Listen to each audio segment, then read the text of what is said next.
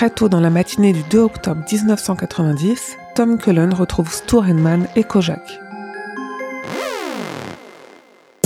Si ces noms ne vous disent rien, c'est que vous ne connaissez pas un des piliers majeurs de l'œuvre de Stephen King, Le Fléau, ou que vous n'avez pas lu le nom de cet épisode, on est d'accord. Le Fléau, c'est son sixième roman publié, c'est-à-dire qu'il a été publié en octobre 1978 pour sa première version.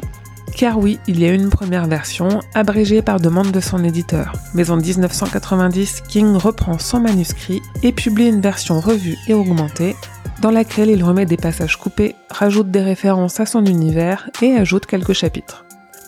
En version française de poche, Le Fléau, c'est plus de 1500 pages. C'est aussi deux adaptations, une mini-série écrite par King et réalisée par Mick Garris en 1994, et fin 2020, une série d'une seule saison au succès mitigé. C'est surtout une des plus grandes histoires de King, une histoire de combat contre soi et contre les autres, car le titre en anglais, c'est The Stand, c'est-à-dire la résistance. Résister face à ses pulsions, résister face aux trahisons, résister aux pires tentations dans un monde qui essaye de se reconstruire car seulement 0,6% de la population a survécu à un fléau, une super grippe très contagieuse et extrêmement mortelle.